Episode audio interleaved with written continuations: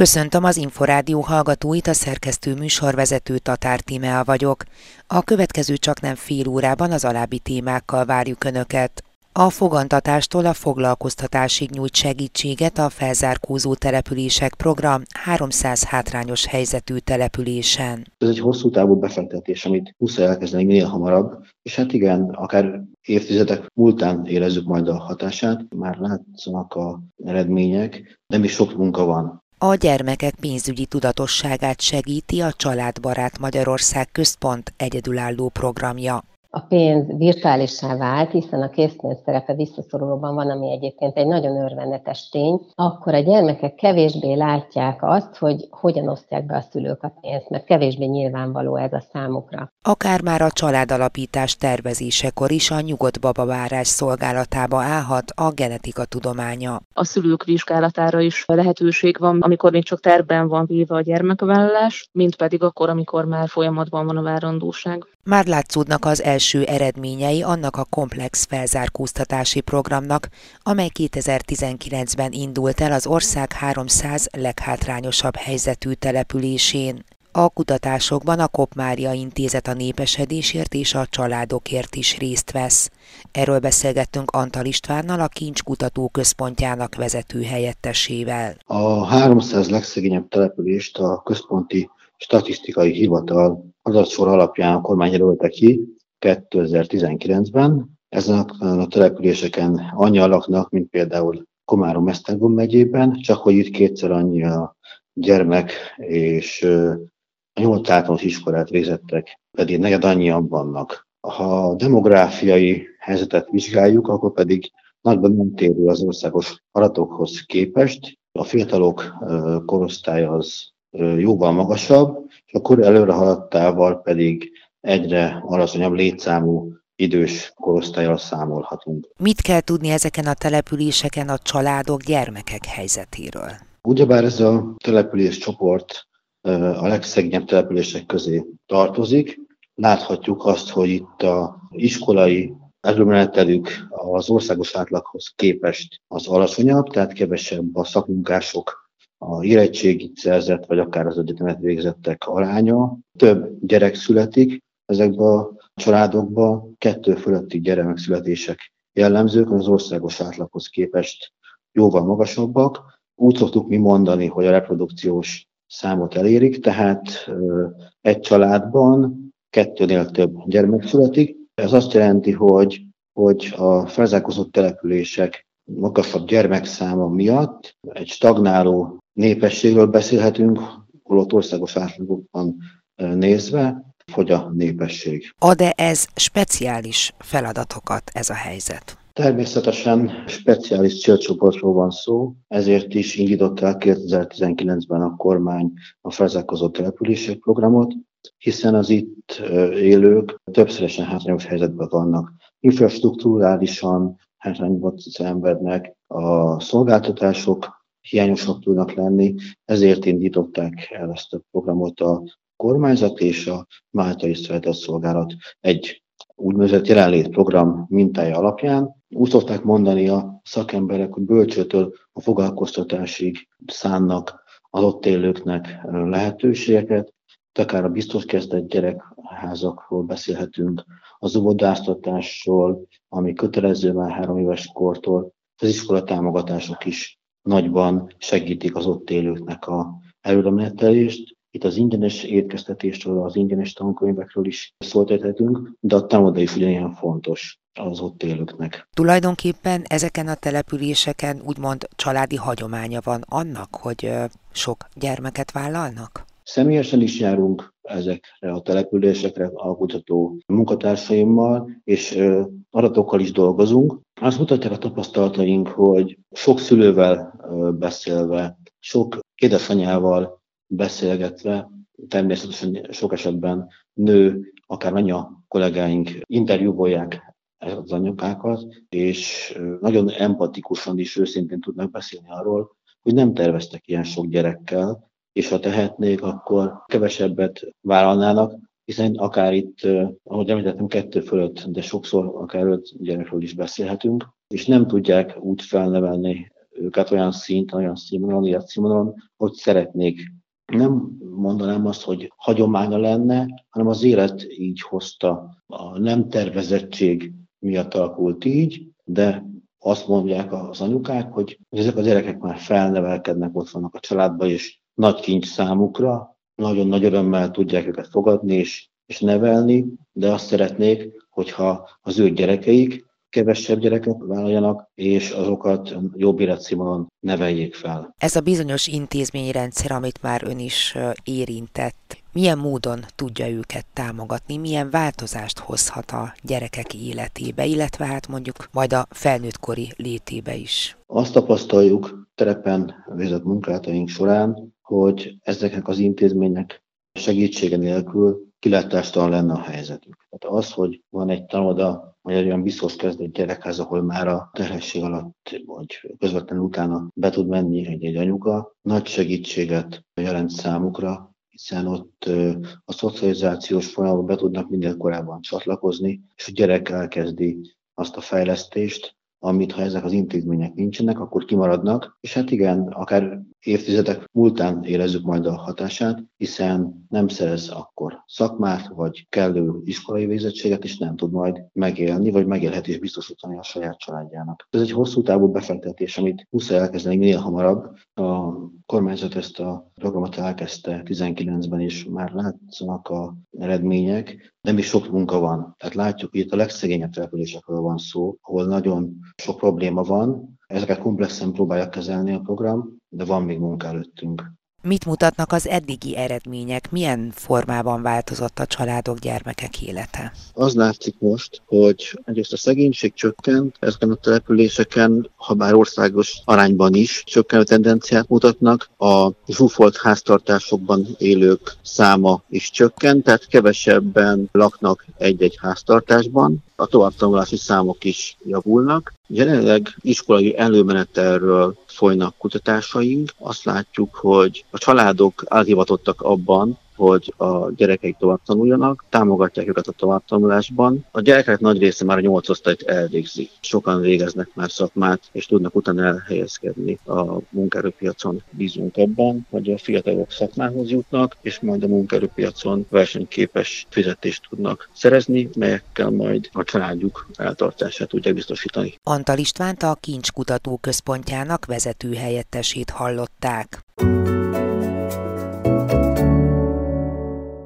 A gyermekek pénzügyi tudatosságát segíti a Családbarát Magyarország Központ egyedülálló programja. Tapasztalataik szerint ugyanis a virtuális pénzkezelés, az online fizetési módok, a bankkártyák használata komoly hátrányt okoz etéren. A részletekről beszélgettünk Szuromi Kovács Ágnessel, a Családbarát Magyarország Központ ügyvezetőjével. A most induló pályaorientációs program tervezetünkben azért szerepel ez a modul is, mert azt láttuk, hogy amikor tulajdonképpen egy család együtt dönt arról, hogy a gyermeknek milyen pályát fognak választani, egy fontos kérdés az is, hogy hogy fogja tudni a gyermek a majdani hivatásából származó bevételét jól kezelni, hiszen az életben való boldogulását ez is nagyon nagy mértékben fogja befolyásolni. Milyen tapasztalataik vannak így pénzügyi tudatosság terén, milyen hiányossággal küzdenek leginkább a gyerekek, fiatalok? Tulajdonképpen a pénz virtuálissá vált, hiszen a készpénz szerepe visszaszorulóban van, ami egyébként egy nagyon örvendetes tény, akkor a gyermekek kevésbé látják azt, hogy hogyan osztják be a szülők a pénzt, mert kevésbé nyilvánvaló ez a számukra. Nekem például nagyon érdekes volt ez, amikor az egyik gyermekem konzisztensen pénznyomtatónak nevezte a bankjegykiadó automatát, és nagyon nehezen értette meg, hogy én nem tudok korlátlan mennyiségű pénzt sem nyomtatni, sem pedig felvenni belőle. Hogyha az ember régen megkapta a fizetését egy borítékban, azt hazavitte, utána beosztotta, kisebb borítékokba tette, akkor a gyerekek számára ez egy kézzelfogható tevékenység volt. Most ugye, amikor a szülők mindezt mondjuk ilyen virtuális programokon keresztül, vagy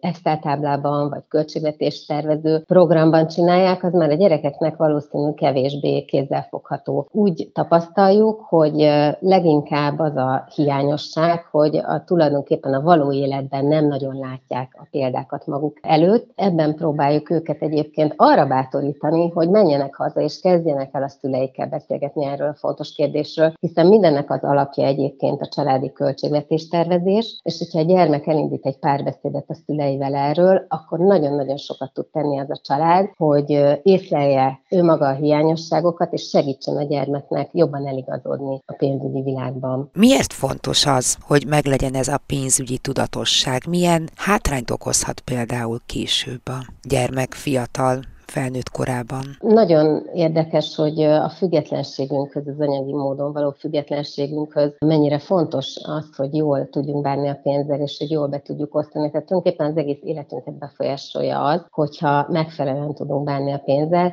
és a helyén tudjuk azt egyébként kezelni. Sem túl nagy, sem túl kevés jelentőséget nem tulajdonítva neki. Tehát tulajdonképpen mi uraljuk ezt a területet, nem pedig ő ural minket. Látjuk, hogy nagyon hamar, nagyon drámaian el tud valaki úszni helytelen pénzügyi döntésekkel az életében. Kedvenc negatív példám a 7-8 éves hitelre hirdetett televízió karácsonyi ajándékként. Mindig elképzelem, hogy a második évben vajon mit fog a család ajándékba kapni, amikor még mindig az előző évi ajándékot fizetjük. Igazából az ilyen helyzetekbe való belecsúszást próbáljuk például megakadályozni, amikor a hitelekről beszélünk. Ami néha tabu kérdés, néha impulzív döntések eredménye az, hogy hitelfelvétel következik be valakinek az életében, pedig ez egy jó eszköz lehet, akkor, hogyha ezt megfelelően használjuk, csak tudni kell jól használni. És például, amikor a hitelekről beszélgetünk a gyerekekkel, akkor felhívjuk a figyelmüket arra, hogy milyen fontos lesz majd átgondolni, hogy milyen távú célt próbál meg megvalósítani azzal a hitellel, és hogy ahhoz a távhoz milyen távú hitelfelvétel ajánlatos, és hogy milyen kockázatokat szabad vállalni, és miket pedig nem. A hitel mellett mi mindenre fókuszál még a program?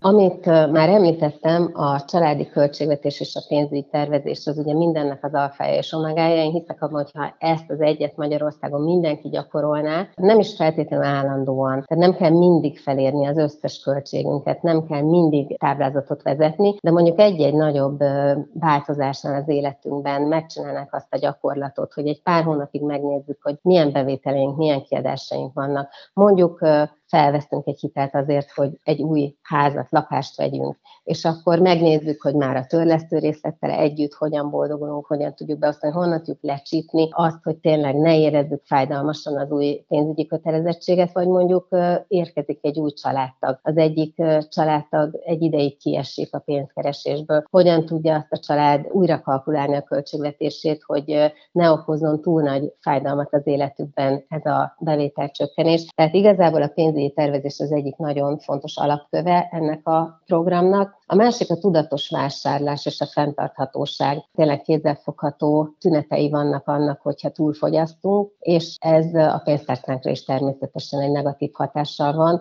úgyhogy ebben is próbáljuk a gyerekeket nagyon sok gyakorlatorientált és nagyon sok élményszerű feladattal ráébreszteni, hogy mennyire fontos az, hogy jól átgondoltan hozzák meg a pillanatnyi vásárlási döntéseket is, esetleg kicsit elgondolkodni gondolkodjanak és átgondolják egy-egy termék megvásárlása előtt a lehetőségeket, illetve az öngondoskodás. Azt gondolom, hogyha a társadalmunk tudatosítja magában azt, és nyilván ezt a gyerekeknél kell elkezdeni, hogy felelősséget kell vállalni a saját későbbi életünkért, és hogy előre kell tervezni, és tulajdonképpen egy picit előre kell gondolni a távoli jövőben is, akkor azon nagyon sokat tehetünk azért, hogy tényleg szilárd lábakon álljunk majd pénzügyileg. Hogyan lehet a programhoz kapcsolódni? Jelen pillanatban tulajdonképpen próbafázisában vagyunk a programnak, már több iskolában lementek az első képzések, vártuk a visszajelzéseket, és ez alapján finomítjuk a programot. Nagyon nagy örömmel várjuk bárkinek a érdeklődőnek a jelentkezését, legyen ez szülő, legyen ez pedagógus, vagy éppen érdeklődő gyermek. Hangsúlyoznám, hogy ez a program teljesen ingyenes. Képzéskukac család.hu e-mail címre bátorítom az érdeklődőket, hogy nyugodtan írjanak. Szuromi Kovács Ágnest, a Családbarát Magyarország központ ügyvezetőjét hallották. Akár már a családalapítás tervezésekor is a nyugodt babavárás szolgálatába állhat a genetika tudománya. Az ultrahang is a laborvizsgálatok mellett az orvostudomány leggyorsabban fejlődő területének vizsgálati módszereiről kérdeztem Várhegyi Vera klinikai genetikust. A várandóság során érdemes megkülönböztetni a kötelező ultrahangvizsgálatokat, ha azon igazolódik valami, akkor genetikai ultrahang történik, illetve vannak célzottabb genetikai vizsgálatok is. A legújabb vizsgálatok azok a szűrővizsgálatok, non-invazív, tehát hogy behatolással nem járó, meg hasiszúrással nem járó, hanem anyai vérből történő magzati genetikai vizsgálat. Pozitív eredmény esetén mindenképpen szükséges a szakma szabályai szerint egy diagnosztikus vizsgálattal megerősíteni az eredményt, illetve a szülők vizsgálatára is lehetőség van, amikor még csak terben van véve a gyermekvállalás, mint pedig akkor, amikor már folyamatban van a várandóság. Kiknek kifejezetten ajánlott ilyen genetikai vizsgálatokat kérniük? Leginkább az életkorral hozható összefüggésbe, tehát hogy hölgyek esetén ilyen 35 év felett mindenképpen ajánljuk, urak esetén pedig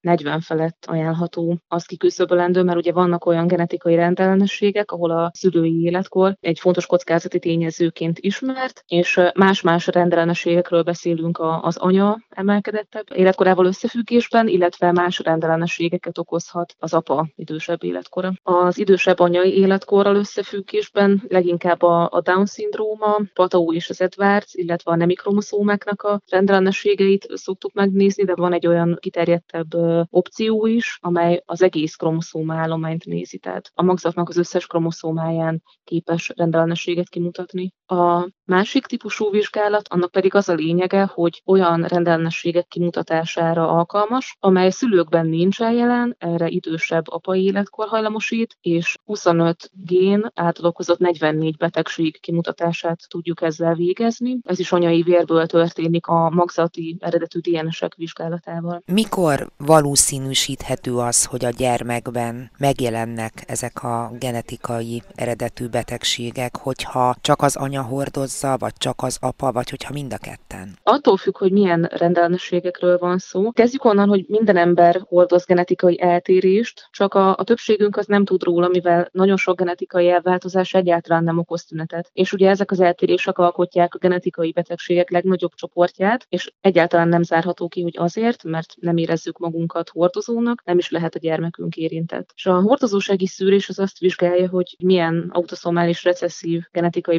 betegséget hordoz mindkét szülő, tehát az anyai és az apai oldalt is nézzük ilyenkor az anyai és az apai génhibákból eredő megbetegedéseket tudjuk kimutatni. Pároknak körülbelül 1%-a hordoz azonos genetikai eltérést, és amennyiben mindkét tagja annak az adott szülőpárnak hordozza azt, ugyanazt a betegséget okozó mutációt, vagy ugyanabban a génben ugyanazt a betegséget okozó két különböző mutációt, akkor 25% az esély arra, hogy gyermekükben kialakul a betegség. Milyen következményei lehetnek annak, hogyha ezek a genetikai rendellenességek jelentkeznek a vizsgálatok során? Mindenképpen az a célunk ilyenkor, hogy minél előbb kimutassuk. Szerencsére egyre jobb felbontású ultrahang készülékek vannak, ahol adott esetben látszódnak már kóros jelek, rendelkezésünkre állnak ezek a genetikai tesztek, tehát attól függ, hogy mikor tudjuk kimutatni azt, hogy a, magzat hordoz-e valamilyen genetikai eltérést, mert ugye a hatályos magyar törvények értelmében genetikai indikációjú terhesség megszakításra 24. hétig van lehetőség, 24. várandósági hétig. Nagyon iparkodó gondolkodunk így a várandóság elején a vizsgálatokkal, illetve az eredményhez jutással, hogy benne legyünk abban az időintervallumban, amikor még eldöntheti az adott szülőpár, hogy diagnosztikus vizsgálat is megerősítette azt az adott rendellenességet, hogy akkor vállalják-e a várandóság kihordását, vagy sem. Nagyon fontos leszögezni, hogy a, a módszer jellegéből, meg lényegéből adódóan normál esetben, tehát az eseteknek a döntő többségében a mélepénynek a DNS-e szerkezetében egyezik a magzat DNS-ével. Viszont nagyon-nagyon ritka esetben különböző a genetikai állománya a magzatnak, illetve a mélepénynek. Tehát, hogyha kapunk mondjuk a non-invazív vizsgálat során egy pozitív eredményt az eseteknek egy nagyon kis százalékában, ezt nem erősíti meg a diagnosztikus vizsgálat, tehát a magzatvíz vagy a mélepény, mert adott esetben csak a mélepényre korlátozódott az a kromoszóma rendellenesség, és a magzatban meg nem figyelhető meg a magzat egészséges. Várhegyi Vera, klinikai klinikai genetikust hallották. Elindult a Magyar Református Szeretett Szolgálat Radírozzuk ki a különbségeket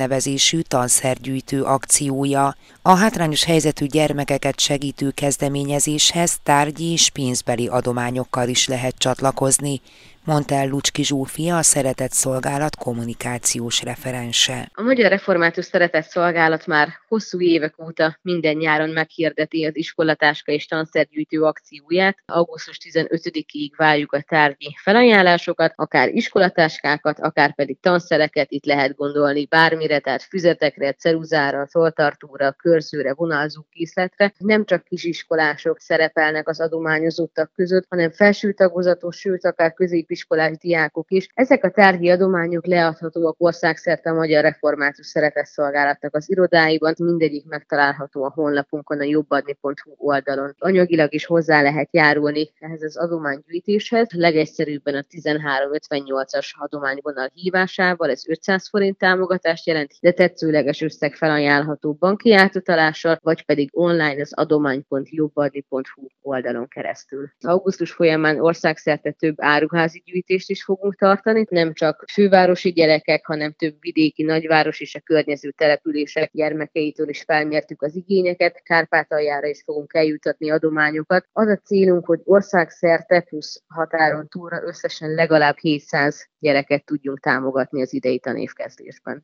A Családi Hit adásában ezúttal beszámoltunk arról, hogy a fogantatástól a foglalkoztatásig nyújt segítséget a felzárkózó települések program 300 hátrányos helyzetű településen. Akár évtizedek múltán érezzük majd a hatását, már látszanak a eredmények, nem is sok munka van. Szóltunk arról, hogy a gyermekek pénzügyi tudatosságát segíti a Családbarát Magyarország Központ egyedülálló programja. A pénz virtuálissá vált, hiszen a készpénz szerepe visszaszorulóban van, ami egyébként egy nagyon örvendetes tény, akkor a gyermekek kevésbé látják azt, hogy hogyan osztják be a szülők a pénzt, mert kevésbé nyilvánvaló ez a számukra és beszélgetést hallhatnak arról is, hogy akár már a családalapítás tervezésekor is a nyugodt babavárás szolgálatába állhat a genetika tudománya. A szülők vizsgálatára is lehetőség van, amikor még csak terben van véve a gyermekvállalás, mint pedig akkor, amikor már folyamatban van a várandóság. A Családi Hét mostani és korábbi adásait is visszahallgathatják az infostart.hu oldalon. Én köszönöm megtisztelő figyelmüket, a szerkesztő műsorvezetőt Tatár Tímeát hallották.